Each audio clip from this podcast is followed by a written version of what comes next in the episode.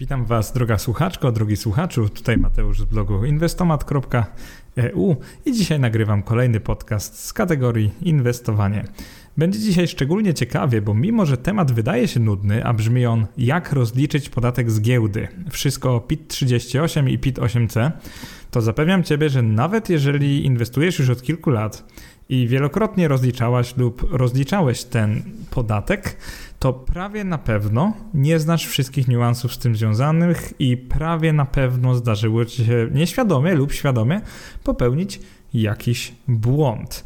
Zaraz Wam wszystko opowiem, yy, ale prawdę mówiąc, rozliczanie podatku z giełdy, czyli podatku belki, jest o wiele, wiele trudniejsze niż może się na pierwszy rzut oka wydawać. I oczywiście dla osoby, która inwestuje na przykład tylko w Polsce, czyli na przykład na GPW i tylko w instrumenty finansowe polskich emitentów, czyli polskich spółek, takie rozliczenie będzie o wiele prostsze niż dla kogoś, kto inwestuje globalnie. Dajmy na to w Stanach Zjednoczonych, w Japonii, w Singapurze, w Rosji itd., tak itd. Tak Więc im bardziej inwestor się rozdrabnia. Im bardziej globalnie inwestuje, tym trudniej będzie mu lub jej się rozliczyć z podatku dochodowego e, PIT, przynajmniej tej części podatku belki, czyli podatku od zysków kapitałowych. I teraz trochę teorii na sam początek. Co to właściwie jest podatek belki? To jest podatek właśnie od zysków kapitałowych, wprowadzony w Polsce kilkanaście lat temu, dokładniej w 2004 roku Działa on w ten sposób, że wszelkie odsetki, przykład z obligacji, z lokat, wszelkie dywidendy z giełd oraz zyski kapitałowe, czyli te zyski ze sprzedaży, przykład akcji lub obligacji lub ETF-ów z zyskiem. Wszystkie te zyski, czyli po prostu różnice między przychodem a kosztem, musimy opodatkować podatkiem liniowym de facto, bo to jest 19% od każdej kwoty. Czyli tak jakby państwo chce, żebyśmy podzielili się efektem naszego inwestowania, tak mówiąc bardzo prosto. I z natury jest to dość prosty podatek, bo właśnie nie ma wielu stawek czy poziomów. Y, ma on tylko jedną stawkę 19%, więc to jest akurat na plus dla tego podatku. Na minus jest to, że czasami się go dość ciężko rozlicza. I zaraz Ci wszystko opowiem, ale jest w nim naprawdę sporo takich drobnych niuansów, takich rzeczy, które naprawdę przyprawiają nawet doświadczonych inwestorów o ciarki czasami.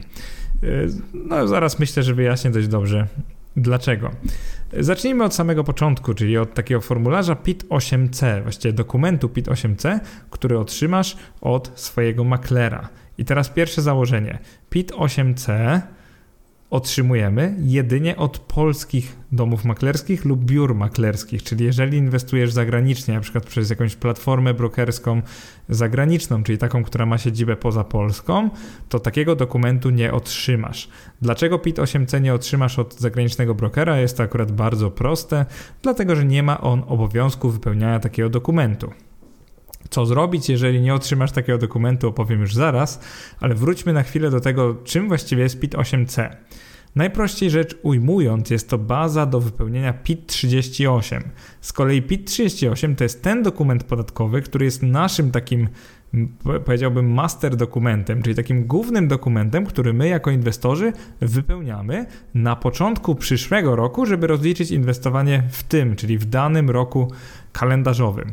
To jest bardzo ważne, że to jest rok kalendarzowy, czyli bierzemy te nasze zyski z tego roku, nie z roku 2019, a na przykład z 2020 w tym przypadku, ponieważ nagrywam to w roku 2021 i właśnie rozliczy te, dotyczy to tego rozliczenia. Więc ten PIT 8C jest podstawą do PIT 38 ale niestety w tym PIT 8C nie znajdziemy wszystkich potrzebnych informacji, ale o tym zaraz. Podstawy, czyli kto wyśle nam PIT 8C?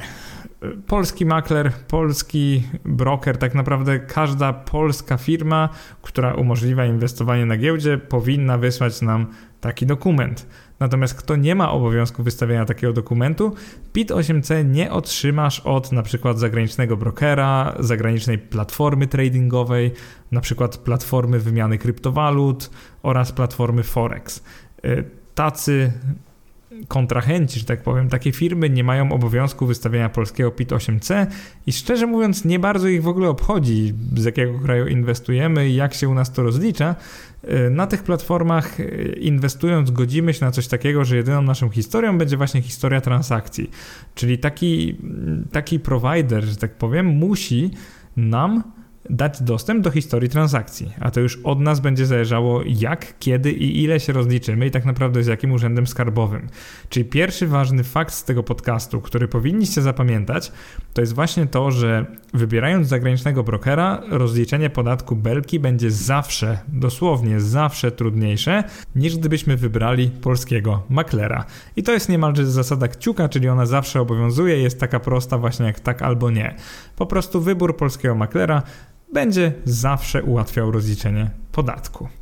Kolejna ważna rzecz. Co znajdziesz w formularzu PIT-8C? I to też nie jest takie oczywiste.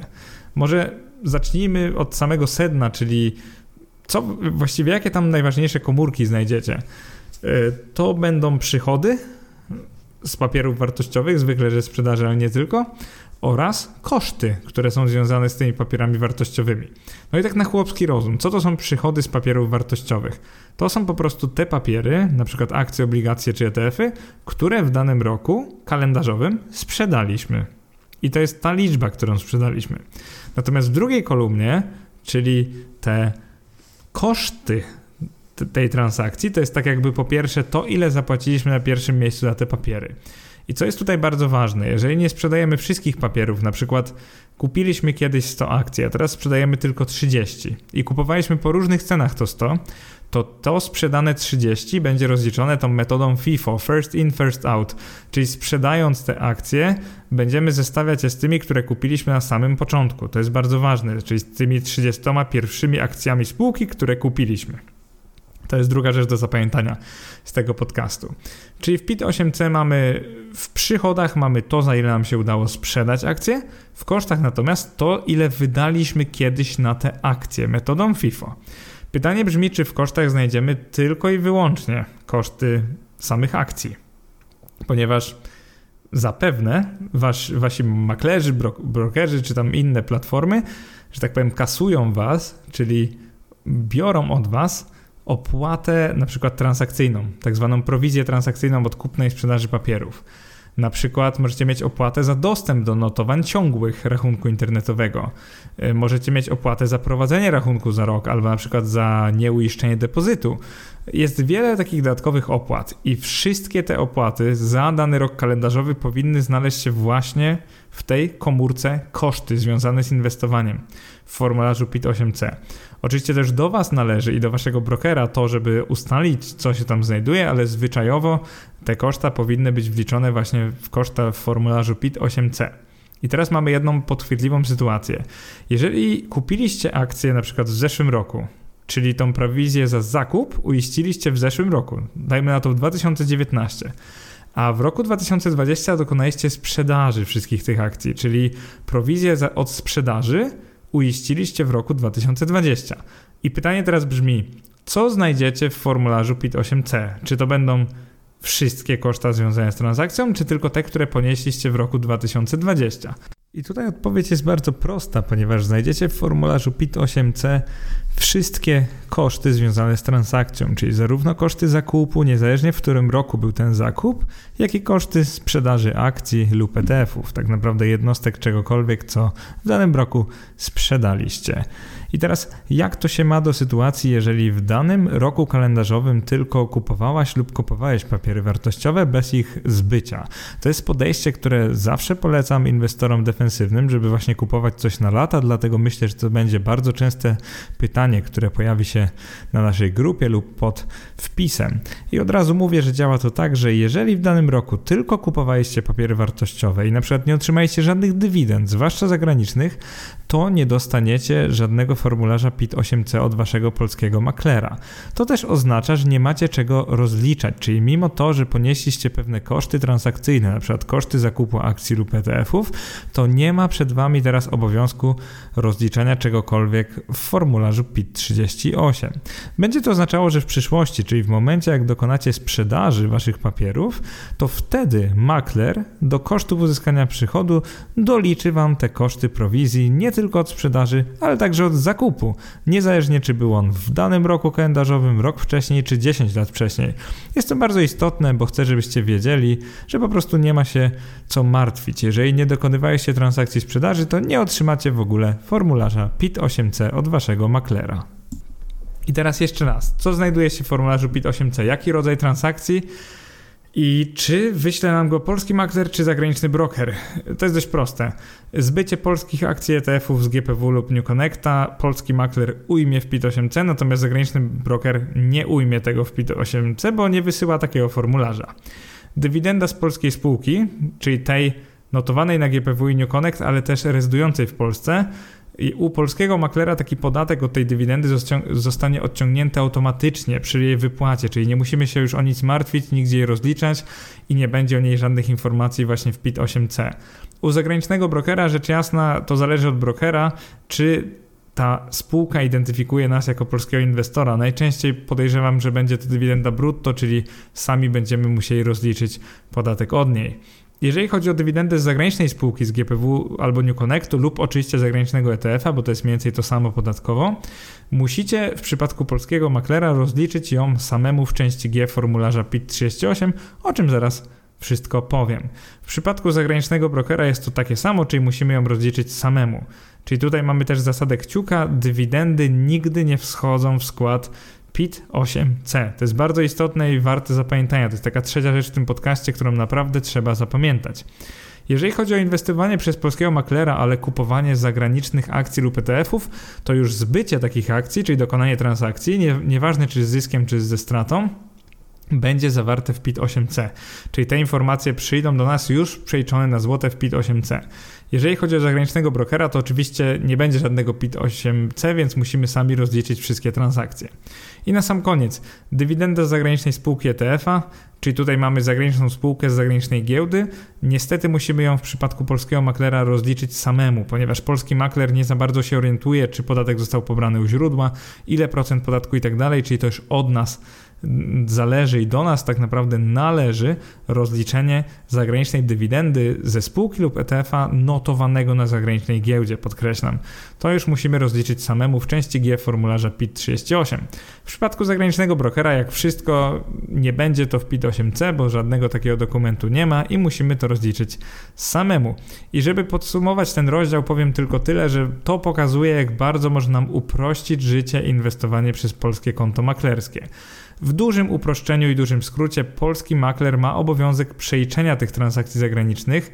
Nie mówię o dywidendach, ale o transakcjach na papierach, czyli kupno-sprzedaż. Polski makler ma obowiązek przejrzenia tego już poprawnie podatkowo i wbicia, czyli wklepania tego w ten PIT 8C. Czyli to jest duża zaleta polskiego maklera nad zagranicznym brokerem, która niesamowicie ułatwi nam rozliczenie podatkowe. O czym wiem doskonale, bo już od kilku lat rozliczam właśnie transakcje zagraniczne i dzięki tej zasadzie mam o wiele, wiele mniej rozliczania. W tym momencie warto wspomnieć taką ważną rzecz, ale często pomijaną przez innych blogerów lub speców finansowych. Przede wszystkim to nie jest tak, że dostajemy jeden PIT 8C. Jeżeli inwestujemy na przykład przez kilka domów maklerskich, przykładowo mamy konto w XTB oraz w mBanku i zamknęliśmy jakąkolwiek transakcję w tym roku właśnie w tych domach maklerskich, no to dostaniemy kilka formularzy PIT-8C. To może być 2, 3, 4, a nawet 10, bo tak naprawdę można mieć konta we wszystkich domach maklerskich. Podkreślam, że nie mówię o IK i tylko o tych zwykłych kontach maklerskich i nic nie stoi na przeszkodzie, żeby właśnie używać ofert, używać kont wielu rodzimych maklerów. I co zrobimy w takim wypadku, gdy na przykład w styczniu, bo to zwykle do końca stycznia przychodzą te dokumenty PIT-8C, w styczniu otrzymamy takich dokumentów 10, a nie tylko jeden. No, przede wszystkim to jest o tyle proste, że wystarczy je sumować. Tak naprawdę PIT-38 jest sumą wszystkich formularzy PIT-8C. Ale, o czym zaraz Ci opowiem, nie tylko, ponieważ pewne transakcje nie podlegają pod PIT-8C, a nie zostały wcześniej opodatkowane. O tym bardzo wiele już mówiłem w serii o ETF-ach, zwłaszcza w tej części 5 na 6, w części 5, w której wprost opisywałem Tobie, jak to się przelicza i rozlicza na polskich warunkach. Natomiast czego jeszcze nie było na moim blogu, to takiego kompleksowego podcastu, takiego jak ten, który opowiada o wszystkich niuansach właśnie PIT-8C i PIT-38. Jeżeli dostaniesz wiele dokumentów PIT-8C, to będzie w wypadku właśnie, jeżeli aktywnie korzystasz z kilku maklerów i oczywiście podkreślam aktywnie, czyli wykonałaś lub wykonałeś transakcję w zeszłym roku, wtedy dostaniesz kilka takich dokumentów. Wtedy oczywiście te kolumny, e, koszty, te kolumny przychody po prostu sumujemy. To już robimy samemu, sumujemy i wtedy PIT 38 jest takim naszym wynikowym PIT 8C. Tak naprawdę PIT 8C to są takie, powiedziałbym, materiały do przerobienia w PIT 38. To są takie wejścia do tego całego systemu. I teraz Zupełnie inaczej rozliczenie tego całego podatku, czyli podatku belki, będzie wyglądać dla Ciebie, jeżeli inwestujesz właśnie tylko w Polsce, a zupełnie inaczej, jeżeli też za granicą, o czym staram się, postaram się bardzo wyraźnie powiedzieć w tym podcaście i bardzo wyraźnie to rozróżnić. Podejrzewam, że większość moich słuchaczy i czytelników inwestuję zagranicznie, przynajmniej trochę zagranicznie, ponieważ sam namawiam raczej do tego, żeby przynajmniej część portfela trzymać w aktywach zagranicznych, na przykład w globalnym ETF-ie na akcje czy też po prostu ETF-ie na globalne akcje, może tak jest trafniej to nazwać, więc podejrzewam, że inwestujecie też za granicą. Ja zazwyczaj większość portfela mam w aktywach polskich, ale to nie znaczy, że nie inwestuję za granicą, ponieważ prawie co roku mam też aktywa zagraniczne. I co jest tutaj bardzo istotne, PIT 38 rozliczamy do końca kwietnia danego roku. Z uwagi na koronawirusa pamiętam, że w zeszłym roku były jakieś takie było takie przyzwolenie, żeby rozliczyć i zapłacić podatek ten trochę później, natomiast tak zwyczajowo do końca kwietnia, czyli ten czas na rozliczenie podatku jest właśnie od połowy stycznia, dajmy na to, czyli od momentu, kiedy maklerzy wypuszczą dokumenty PIT-8C do właśnie końca kwietnia. I właśnie w kwietniu musimy podliczyć, rozliczyć ten cały podatek oraz oczywiście go zapłacić urzędowi skarbowemu. Tutaj trochę ułatwia sprawę to, że od kilku lat istnieje ta platforma Mój EPIT, bodajże tak się nazywa. E, I na tej platformie tak jakby wszystkie mm, nasze transakcje z danego roku, czyli wszystkie PIT 8C tak naprawdę, są już jakby wklepane wcześniej, zanim jeszcze zdążymy nawet się zalogować. Po prostu działa to tak, że wszystkie PIT-8C przychodzą do nas, ale też przychodzą, są jakby raportowane do państwa. I wtedy fiskus może za nas, zresztą robi to, wklepać te wszystkie formularze PIT-8C na tą właśnie platformę e, PITy. I o tyle to ułatwia sprawę, że już jakby jeden krok mamy za sobą, że możemy po prostu zalogować się na tę platformę i tam już zobaczymy sumę naszych wszystkich dokumentów PIT 8C. Problematycznie robi się dopiero, jeżeli dużo inwestowaliśmy za granicą, a już w ogóle problematycznie robi się, jeżeli inwestowaliśmy za granicą oraz przez konta brokerskie, czyli te konta zagraniczne. Ta platforma nazywa się Twój Epit. Y, bardzo ją polecam, szczerze mówiąc, bo trochę ułatwia sprawę. Działa to tak, że po zalogowaniu już zobaczycie podsumowanie wszystkich swoich dokumentów PIT-8C, czyli po prostu będziecie mieli takie fajne podsumowanie mm, tych dokumentów PIT-8C, czyli już taki, jakby to powiedzieć, wypełniony trochę wstecznie PIT-38, że już jakby jeżeli inwestujecie tylko w Polsce, to teoretycznie przynajmniej nie musi nic robić. Praktycznie warto jeszcze będzie sprawdzić kilka rzeczy, ale o tym zaraz. I teraz trochę opowiem Tobie o tym, jak napisałem artykuł, i opowiem Tobie, dlaczego ten podcast będzie znacznie krótszy i nie będzie dotykał wszystkich niuansów. E, przede wszystkim w artykule e, zawarłem, w tym, który jest podlinkowany pod tym podcastem, zawarłem wszystkie możliwe kombinacje. Kombinacje konto, spółka, giełda Czyli na przykład polskie konto, polska spółka, polska giełda to jest jedna kombinacja. Druga kombinacja to będzie polskie konto, zagraniczna spółka, ale na polskiej giełdzie. I tutaj mówimy o takim case, o takim przykładzie, w którym prawie każdy polski inwestor się myli, bo po prostu nie jest świadom tego, co robi, i zaraz tutaj w podcaście Tobie o tym opowiem. Będzie też wariant polskie konto maklerskie, zagraniczna spółka i zagraniczna giełda oraz wariant zagraniczne konto maklerskie, zagraniczna spółka oraz zagraniczna giełda, czyli taki ekstremalnie zagraniczny. I też, teraz w zależności od tego, który wariant wybierzesz, to te dane będą albo się znajdowały w formularzu PIT-8C, albo nie. I analogicznie, w zależności od tego, który wariant inwestowania wybierasz, należy się rozliczyć PIT 38 lub nie, ponieważ jest jeden wariant, którego już nie trzeba rozliczać. I teraz dlaczego ten podcast nie będzie miał wszystkich informacji z artykułu? Otóż nie dlatego, że jestem dzisiaj leniwy i nie chce mi się nagrywać, wbrew pozorom, tylko dlatego, że artykuł jest bardzo rozległy i bardzo bogaty w szczegóły. To jest typowy artykuł, który powinien zostać przeczytany, jeżeli Cię to interesuje, i wątpię, że ktokolwiek z podcastu uzyska wszystkie interesujące ją, interesujące go informacje. Natomiast ten podcast stale będzie miał około pół godziny, czyli on będzie jeszcze chwilę trwał, ponieważ chciałbym Ci tutaj po prostu przedstawić to, jak trudne lub łatwe będzie rozliczanie podatku i co musisz zrobić w zależności od wariantu in inwestowania. Czyli żebyś miał lub miała taką fajną rozgrzewkę przed artykułem. I tak naprawdę dlatego nagrałem ten podcast. Zacznijmy od inwestowania przez polskie konto maklerskie w polskie spółki. Dla przykładu możemy kupić akcję spółki Lotos, która czasami wypłaca dywidendy, żeby tak trochę sobie utrudnić. I teraz dajmy na to, że kupiliśmy akcję Lotosu oraz sprzedaliśmy w jednym roku oraz w tym samym roku Lotos wypłacił nam dywidendę. Które informacje znajdziemy w PIT-8C? W PIT-8C polski makler umieści informacje wyłącznie o transakcji, czyli o kupnie i sprzedaży. Po prostu dowiemy się stamtąd, i jakby za ile udało nam się kupić, za ile udało nam się sprzedać oraz do tych kosztów zakupu będziemy mieli doliczone wszelkie koszta transakcyjne. I to będzie w PIT-8C, czyli to mamy z głowy. No i oczywiście należy to rozliczyć w PIT-38, ponieważ wszystko, co znalazło się w PIT-8C, musi zostać naniesione do PIT-38. Co z polską dywidendą z polskiej spółki, czyli spółka Lotos wypłaciła dywidendę w danym roku, nie ma jej w PIT-8C, bo podkreślam, że dywidend nigdy nie ma w PIT-8C. Czy ją należy rozliczać PIT-38? Odpowiedź brzmi nie, ponieważ od polskich dywidend polski makler doskonale wie, ile odciągnąć podatku i jakby robi to za nas.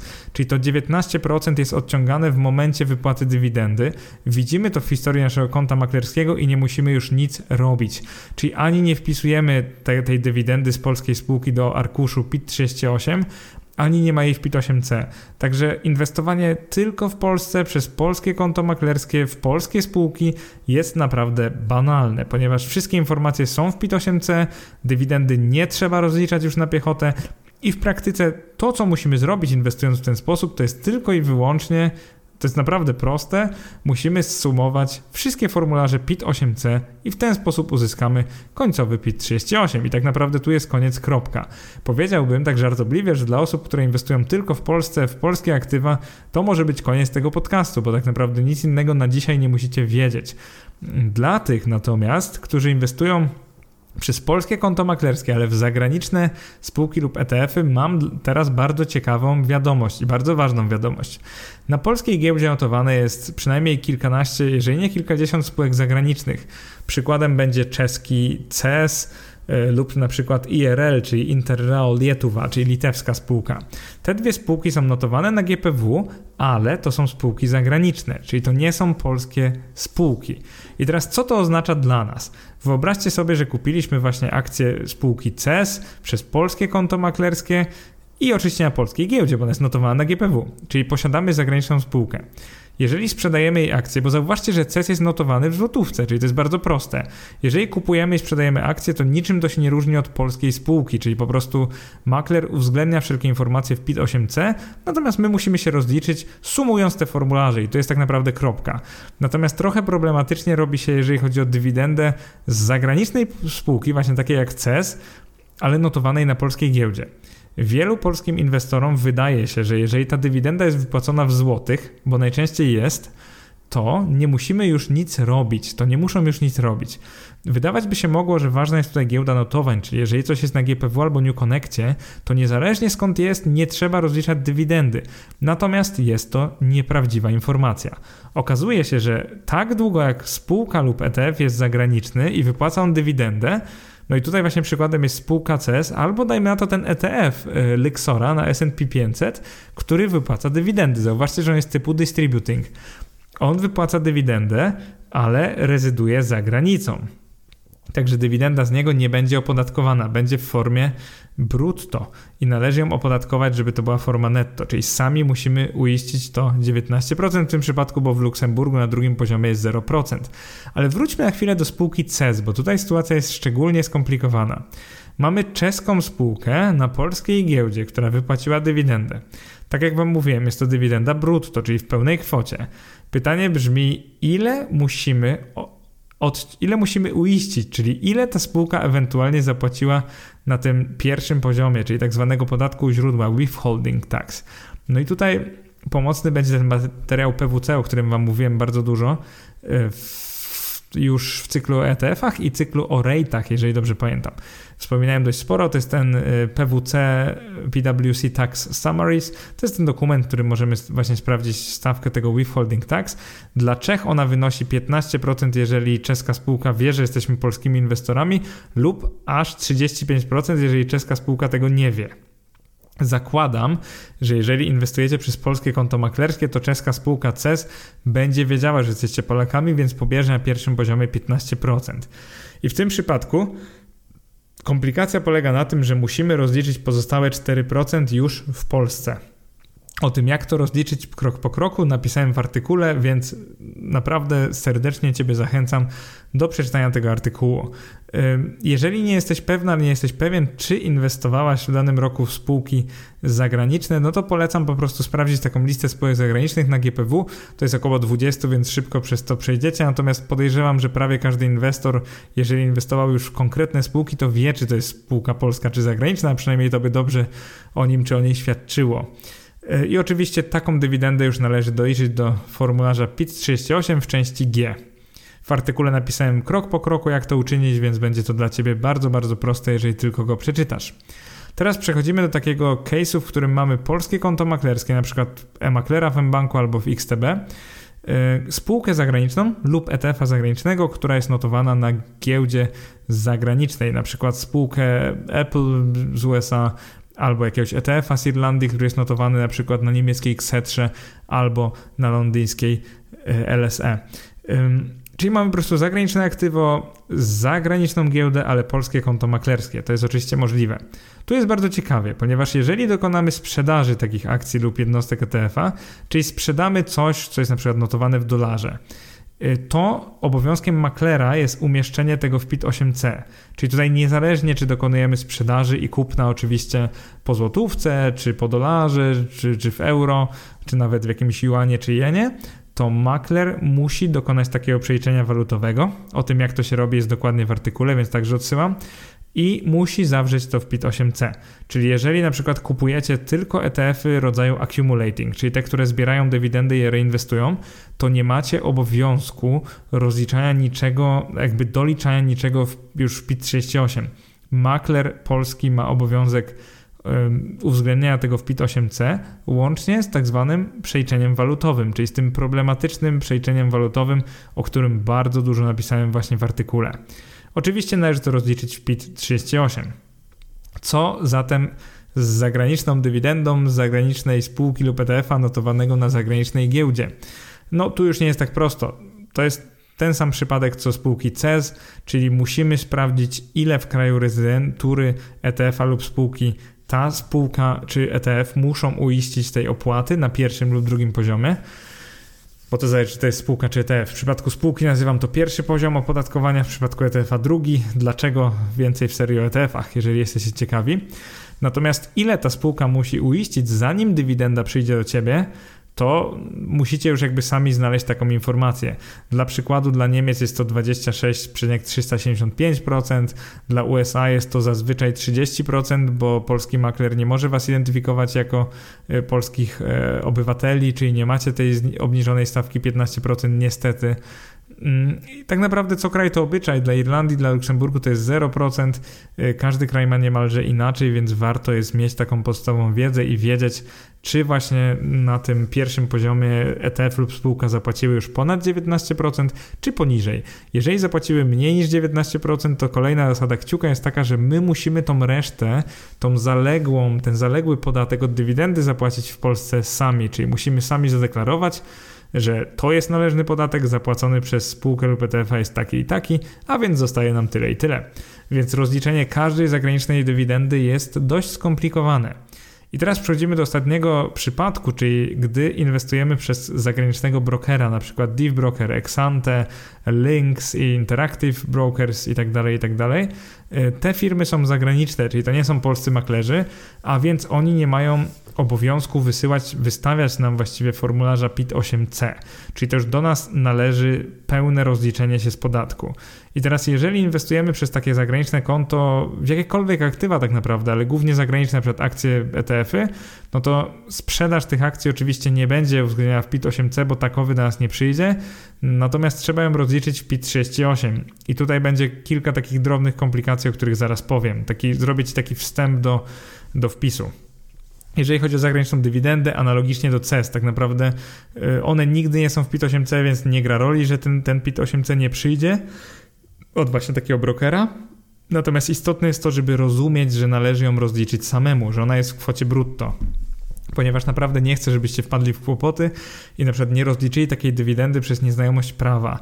No bo oczywiście znacie zasadę, nieznajomość prawa nie zwalnia z jego stosowania. Więc jak najbardziej warto jest mieć taką znajomość i takie doświadczenie, więc myślę, że wyciągniecie coś z tego podcastu, a jeszcze więcej z załączonego wpisu, czy jak często to nazywam artykułu. I teraz kilka takich dużych, dużych, ważnych ciekawostek dla Was będzie następujących na ten moment. Jeżeli używacie tylko polskiego konta maklerskiego i inwestujecie na GPW w spółki polskie, już niezależnie czy one wypłacają dywidendę czy nie, lub na przykład używacie polskiego konta maklerskiego do zagranicznych spółek, które nie wypłacają dywidend nigdy, albo do ETF-ów e, accumulating, czyli tych, które też nie wypłacają dywidend, to tak naprawdę wasze rozliczenie będzie banalne. Sumujecie wszystkie PIT 8C, rozliczacie PIT 38, upewniacie się, że są tam wszystkie koszta, właśnie w kolumnie koszty i tak naprawdę to by było na tyle. E, komplikuje się sprawa znacznie, jeżeli używacie zagranicznego brokera lub i jeżeli otrzymujecie dywidendy z zagranicznych ETF-ów lub spółek. I tutaj zastrzegam, że to nie dotyczy IKE lub IGZE, bo tak jak wielokrotnie już mówiłem, konta emerytalne IKE IGZE w tej formie maklerskiej są zwolnione w ogóle z obowiązku rozliczania się z PIT 38, czyli po prostu z podatku belki. Sprawia to to, że możecie dostawać ile chcecie z zagranicznych dywidend na konta IKE i IGZE i dopóki nie zerwiecie ich przedwcześnie, czyli dopóki dotrzymacie wszystkich tych założeń emerytalnych, tych warunków emerytalnych, to fiskus nigdy nie będzie oczekiwał od Was rozliczenia PIT 38. Ba, powiem Wam więcej. Jeżeli prowadzicie tylko maklerskie IKE i IGZE i możecie mieć jakiekolwiek aktywa na nim i mogą wypłacać naprawdę mnóstwo, tysiące dywidend różnych, no to działa to tak, że polski makler nie będzie wam też wysyłał nigdy PIT-8C, tak jakby PIT-8C nie dotyczy kont IKX. PIT-8C zawsze dotyczy zwykłego konta maklerskiego. Czyli podsumowując, jeżeli macie tylko zwykłe maklerskie, handlujecie na polskiej giełdzie w polskie spółki albo na zagranicznej, ale w spółki niedywidendowe lub ETF-y niedywidendowe, to tak naprawdę wasze rozliczenie będzie bardzo proste i będzie polegało na sumowaniu wszystkich dokumentów PIT-8C. Sprawa się nieco komplikuje, jak inwestujecie na przykład w zagraniczne spółki, ale myślę, że mogę opisać równie dobrze case zagranicznego brokera, ponieważ jest on najbardziej złożony. Więc to, co zrobię teraz, to opowiem Ci tak pokrótce, jak się rozlicza zyski z zagranicznych giełd w PIT 38. Czyli tutaj inwestujesz przez zagranicznego brokera, nie polskie konto maklerskie i na przykład osiągnąłeś, osiągnęłaś zysk lub oczywiście stratę z kapitału, bo rozlicza się zarówno zysk, jak i straty. I to jest kolejna rzecz, którą warto zapamiętać. Jest to fakt naprawdę oczywisty dla giełdowych wyjadaczy, ale mało znany dla początkujących. Przejrzenia zawsze dokonujemy dla transakcji kupna i sprzedaży, ale niezależnie od tego wyniku, czy będziemy mieli zysk czy stratę, musimy wszystko rozliczać w formularzu PIT-38. Czyli naprawdę niezależnie od tego, czy macie dobry czy słaby rok, wszystko musi znaleźć się w formularzu PIT-38. I teraz, jak dokonać takiego przejrzenia walutowego, jeżeli inwestujecie przez zagranicznego brokera? Od razu powiem, że nie jestem ekspertem podatkowym, pewnie już wiecie, natomiast jakby robię to od wielu lat, więc mam pewną wiedzę na temat rozliczania się z podatku belki. Myślę, że na tyle dużą, że mogę śmiało Wam powiedzieć, jak ja to robię i no, jak nigdy się nikt do mnie nie przyczepił. E, plus to jest tak mocno potwierdzone w korzeniach polskiego prawa i też na innych blogach, więc jakby ta metoda jest na tyle bezpieczna, że spokojnie możecie jej używać. Ważne jest to, żeby rozgraniczyć transakcje kupna od sprzedaży, czyli na przykład jeżeli kupujecie ETF-a za 1500 dolarów, a sprzedajecie go po paru miesiącach za 2000 dolarów, czyli macie na papierze przynajmniej zysk. To co jest bardzo istotne, to to, żebyście nie rozliczali wtedy podatku od 500 dolarów, czyli nie bierzcie wtedy 500 dolarów i nie przeliczajcie ich na złote, ponieważ byłoby to bezprawne, zwyczajnie nielegalne. Jeżeli inwestujecie za granicą, czyli w papiery notowane w obcych walutach, na przykład dolarze amerykańskim, jak w tym przykładzie, to bardzo istotne jest to, żebyście rozgraniczyli datę, kiedy kupiliście, a kiedy sprzedaliście papiery. Ważna jest kwota w dolarach, ale też kurs z dnia poprzedzającego notowania, czyli z dnia wcześniej, zanim dokonaliście transakcji. Tak oczywiście głosi polskie prawo.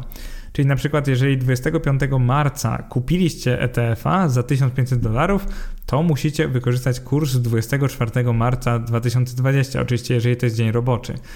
Istotne jest to, żebyście wtedy wykorzystali ten kurs lokalny. W tym przypadku będzie to 4,24,21, kurs NBP-u. To się sprawdza na stronie NBP-u, jest taka archiwalna tabela kursów walut i to jest też podlinkowane w artykule, więc doskonale, bardzo prosto możecie to znaleźć, więc nie wahajcie się, tylko włączcie sobie artykuł, jeżeli y, to inwestowanie na rynkach zagranicznych w ogóle Was dotyczy oczywiście. Natomiast moment sprzedaży, dajmy na to grudzień, weźmy 8 grudnia 2020, sprzedajemy ETF-a za 2000 dolarów i teraz na papierze w teorii mamy 500 dolarów zysku. Tylko w tym momencie te 2000 dolarów to nie jest to samo, co kiedyś było, bo dolar jest wart 3,7 zł, jest po prostu zupełnie inny kurs. I teraz, jak na ironię, na papierze mamy 500 dolarów zysku, ale tak podatkowo mamy dużo niższy zysk, bo około 1000 zł, bo dokładnie tyle wynika z przeliczenia walutowego. Czyli bardzo istotny fakt, już chyba numer 5 lub 6, to jest taki, że inwestując na rynkach zagranicznych, musicie pamiętać o tym, że osobno rozlicza się kupno i sprzedaż. Musimy i jedno, i drugie przeliczyć według kursu z tego dnia poprzedzającego, czyli dnia wcześniejszego, to jest kurs archiwalny NBP-u i wobe, według tego kursu musimy przeliczać każdą transakcję na złotówki. I dopiero jak każdą transakcję kupna i sprzedaży mamy w złotówkach, to wtedy nanosimy wszystkie transakcje do PIT 38, czyli tak jakby sami generujemy sobie taki PIT 8C. Nikt nam go nie wysyła, bo tak jak mówiłem, PIT 8C nie jest wysyłany przez zagranicznych brokerów, ale jesteśmy na tyle bystrzy, świadomi i doświadczeni, że nie potrzebujemy już nikogo, potrafimy sami rozliczyć te transakcje i sami je odpowiednio przewalutować. I to jest bardzo istotne, kurs poprzedzający i dla transakcji kupna-sprzedaży osobno. I to jest to, co musicie pamiętać. Ostatnią rzeczą, którą właśnie chcę tu powiedzieć, to będzie to, że taką transakcję trzeba rozliczyć w, w odpowiednim formularzu, takim dodatku, który nazywa się PIT slash czyli po prostu ukośnik ZG, PIT zagranica. Taki PIT ZG składamy do transakcji na każdej giełdzie, czyli na przykład jeżeli inwestujemy tylko na NYSE, New York Stock Exchange, to składamy dla kraju tej giełdy, czyli na przykład dla Stanów Zjednoczonych Ameryki Północnej, taki dodatek. Oczywiście Nasdaq też się łapie pod ten sam formularz. Jeżeli inwestujemy też na przykład w Niemczech na ksetrze, no to też składamy dodatkowy PIT ZG dla ksetry. I tak jakby ten dochód podatkowy musimy wpisać osobno w każdym z takich formularzy i one się później oczywiście sumują w PIT 38. To jest bardzo istotne, żebyście rozumieli, że trzeba takie coś złożyć. To jest bardzo istotne. E, więc ten wynik zagranicznych spółek, tak jak Wam mówiłem, e, na każdą giełdę, na której handlowaliście, PIT ZG, tam wpisujemy dochód i później w PIT 38 wynikowo musimy sumować wszystkie te liczby, które nam wyszły z przeliczeń walutowych, czyli wszystkie transakcje e, sprzedaży oraz te, które odpowiadają im transakcje kupna. I tutaj podkreślam, że jeżeli nie sprzedaliście wszystkich papierów, no to oczywiście jako transakcję kupna bierzcie te pierwsze, czyli jak zwykle metoda FIFO, first in, first out. O tym też więcej przeczytacie w wpisie. No i z tego płacimy na sam koniec 19% podatku belki. I teraz ostatnia już rzecz w tym rozdziale, żeby nie zanudzać, tak samo robicie z zagraniczną dywidendą. Jeżeli na przykład z ETF-a dostajecie w dywidendę 30 dolarów, no to musicie sprawdzić, czy ten ETF ze względu na swoją rezydenturę musiał uiścić podatek u źródła, czy nie. Jeżeli na przykład musiał, dajmy na to, on rezyduje w Niemczech, ten ETF, to rzadko zdarza, ale jednak się zdarza, no to on uiścił już 26,375%, czyli więcej niż wymaga polski ustawodawca. Oznacza to, że my nie musimy już niczego rozliczać w Polsce? Ponieważ zapłaciliśmy u źródła więcej niż byśmy zapłacili w Polsce łącznie. Niestety nie działa to tak, że nasz fiskus nam odda te 6% nadpłaty, czy tam 7%, no bo niestety nie obchodzi ich, jeżeli zapłaciliśmy więcej. Ich jedynie obchodzi, jeżeli zapłaciliśmy mniej. Oczywiście, jeżeli zapłaciliśmy mniej, na przykład 0% dla irlandzkiego ETF-a, no to pełne 19% rozliczamy po kursie NBP z dnia sprzed wypłaty dywidendy i oczywiście kwotę przeliczamy w ten sposób na złotówki i od tej kwoty odliczamy 19% w przypadku tego irlandzkiego ETF-a. Jest jeszcze coś takiego e, jak całościowe uwzględnienie dywidend zagranicznych w PIT-38, czyli jak już podliczyliśmy wszystkie dywidendy ze spółek zagranicznych, możemy ich mieć nawet, no wiecie, teoretycznie dziesiątki lub setki, no to sumujemy je wszystkie w formularzu PIT-38 części G, gdzie dokładnie macie w artykule, ponieważ te pola, te numery pól mogą się zmieniać rok do roku, to wolę tego nie nagrywać w podcaście, bo to zostanie uwiecznione już na zawsze, więc wolę was odesłać do artykułu i tam macie yy, zrzut ekranu, który pięknie pokazuje, jak są opisane te pola, więc nawet jak zmienią się ich yy, numerki, to będziecie doskonale wiedzieli, gdzie wpisać co. I PIT38 działa w ten sposób, że on sumuje nam tą część główną, czyli tą część, w której rozliczaliśmy zyski kapitałowe lub oczywiście straty kapitałowe, doda nam tą kwotę podatku do zapłaty za zagraniczne dywidendy, tą, którą sami jakby wklepaliśmy, obliczyliśmy i wyjdzie nam kwota do zapłaty. To jest ten wynikowy podatek belki, który należy zapłacić. I tutaj jest kilka ważnych kwestii. Ostatnie myślę 5 minut tego podcastu i tak się trochę przedłuża. Przede wszystkim warto zrobić trzy rzeczy. Jeszcze warto wiedzieć trzy rzeczy, jak rozliczacie się z podatku belki. Pierwsza z nich warto upewnić się, że w PIT 8C makler ujął wszystkie koszty, czyli te koszty transakcyjne, koszty depozytu, jakieś koszty roczne. Fajnie by było, jeżeli byście dowiedzieli od swojego maklera, czy on ujmuje w kosztach za dany rok właśnie takie liczby. W teorii powinien, ale z tego co wiem, nie każdy dom lub biuro maklerskie tak robią, więc to jest w waszym interesie, żeby się upewnić, że wszystkie koszty związane z inwestowaniem na giełdzie będą zawarte właśnie w dokumencie PIT-8C. Jeżeli nie są, to dowiedzcie się, które nie są i sami ręcznie doliczcie je do kosztów. Pamiętajcie, że muszą być to koszty za dany rok. Czyli jeżeli kupiliście spółkę w zeszłym roku na przykład, mam na myśli 2019, a nie 2020, no to oczywiście nie podawajcie tego jako kosztów 2020, bo byłoby to zwyczajne kłamstwo. Mm, druga sprawa, jest takie coś jak strata z lat ubiegłych. E, ona daje w kolejnych pięciu latach tarczę podatkową. Ci z Was, którzy myśleli, że jak się na giełdzie straci, to już jest koniec i jakby nic z tym nie można zrobić. Przykładowo ktoś miał ogromną stratę w jednym roku 100 tysięcy złotych polskich. To jest naprawdę duża strata, nikomu tego nie życzę, no ale się zdarza, zwłaszcza jak macie większy portfel. Pytanie, czy z taką stratą można później coś zrobić? I na szczęście odpowiedź brzmi tak. Taką stratę przez 5 kolejnych lat można używać do zaniżania sobie dochodu, czyli jako takiego właśnie dodatkowego kosztu. Jest nawet specjalne pole, które nazywa się strata z lat ubiegłych. Jedną regułą jest tylko to, że gdy na przykład straciliśmy w jednym roku 100 tysięcy złotych, to nie możemy w żadnym z kolejnych lat rozliczyć więcej niż 50% tej konkretnej straty.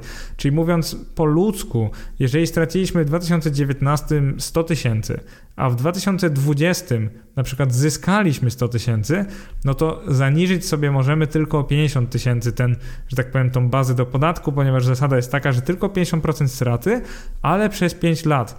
Czyli znaczy to, że te 50 tysięcy możemy rozliczyć od razu w kolejnym roku, a te pozostałe 50% możemy sobie już dowolnie rozbić na, na pozostałe lata, bo tak naprawdę żaden rok już nie może przekroczyć tych 50%. Jeżeli jest to dla Ciebie, dla Was trochę skomplikowane, to bez problemu zapraszam do właśnie artykułu.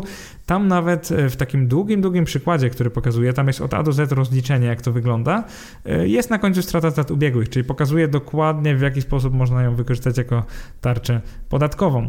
I na samym końcu, żeby raz na zawsze rozwiać Wasze wątpliwości, rozliczanie podatku belki przez maklerskie konta IKXZ, czyli te specjalne, zwolnione z podatku belki konta, ono nie generuje obowiązku. Ja się śmieję, że rozliczenie podatku belki, te konta nie generują takiego obowiązku. Jeżeli używacie tylko IKX, nigdy nie otrzymacie PIT-8C. Możecie mieć dowoli aktywów zagranicznych, otrzymać dywidend, nigdy nie musicie ich rozliczać, ponieważ już prawnie one są zwolnione z obowiązku płacenia podatku belki, niezależnie czy dywidendy z nich, e, czy zyski kapitałowe. Po prostu nie musicie się rozliczać. I to jest bardzo istotne. Czyli podsumowując, wpis ten dotyczył tak naprawdę głównie, on dotyczy, a podcast dotyczył, bo już powoli kończymy, głównie polskiego i zagranicznego konta maklerskiego, ale nie w wariancie IKXE, czyli niezwolnionych podatkowo kont. Chodzi o to, że zwykle jest dużo prościej, jak inwestujesz na polskiej giełdzie oraz w polskie spółki niż w spółki zagraniczne. Nie mówiąc o tym, że komplikuje się sprawa, jeżeli inwestujesz u zagranicznego brokera. Więc średnio, jeżeli na przykład inwestujesz tylko w DIF, Exante, Links i tak dalej, i tak dalej, to będzie ci trochę trudniej niż jeżeli byś inwestowała lub inwestował w Polsce przez na przykład mBank, Bosse, XTB, PKO BP i tak dalej, i tak dalej. Więc to, co chcę powiedzieć, to to, że pewnym kryterium w wyborze konta maklerskiego właśnie powinna być ta trudność lub łatwość rozliczenia podatku. Oczywiście nie jest to wszystko, ale warto jest o tym wiedzieć. I teraz pamiętajcie, że rozliczacie się niezależnie, czy osiągnęliście zysk, czy stratę, ponieważ rozliczacie swoje koszty i przychody. Czyli tak naprawdę to nie jest istotne, czy w wyniku będzie minus, czy nie. Macie obowiązek rozliczyć się w Polsce z tego podatku. Bardzo często wykażecie stratę i wtedy będzie kwota na minusie jako dochód, czyli będzie po prostu strata, ale to nie znaczy, że nie musicie składać formularza PIT-38. To jest często popełniany błąd, zwłaszcza przez początkujących i jakby przestrzegam przed tym. E, pamiętajcie o tej platformie Twój EPIT, ona znacznie ułatwia rozliczenie się, ponieważ już będziecie mieć sumowane wszystkie dokumenty PIT-8C, więc trochę czasu Wam to oszczędzi. No i przede wszystkim zapraszam do przeczytania artykułu, jest on naprawdę długi, ale taki bardzo solidny i konkretny. Znajdziecie w nim case by case każdy z przypadków, które omówiłem, dosłownie krok po kroku, łącznie z omówieniem właśnie przeliczenia walutowego, tego gdzie się to wpisuje w formularzu, więc to czego nie chciałem albo nawet nie mogłem um no, zawrzeć w tym podcaście, znajduje się w artykule. W tym przypadku bardzo zachęcam do przeczytania artykułu i oczywiście link jak zwykle jest w opisie podcastu, żeby Wam maksymalnie ułatwić, ponieważ jestem świadom, że bardzo dużo osób słucha mojego podcastu, ale niekoniecznie czyta bloga. W tym przypadku, jeżeli dotyczy Was jakikolwiek z tych, zwłaszcza zagranicznych, wariantów podatku Belki, no to serdecznie zachęcam, żebyście przeczytali artykuł. Jest naprawdę bardzo istotne. No i na koniec, jak zwykle, zapraszam do polubienia mojego Facebooka, obserwowania mnie na Twitterze i dołączenia do newslettera. Cześć!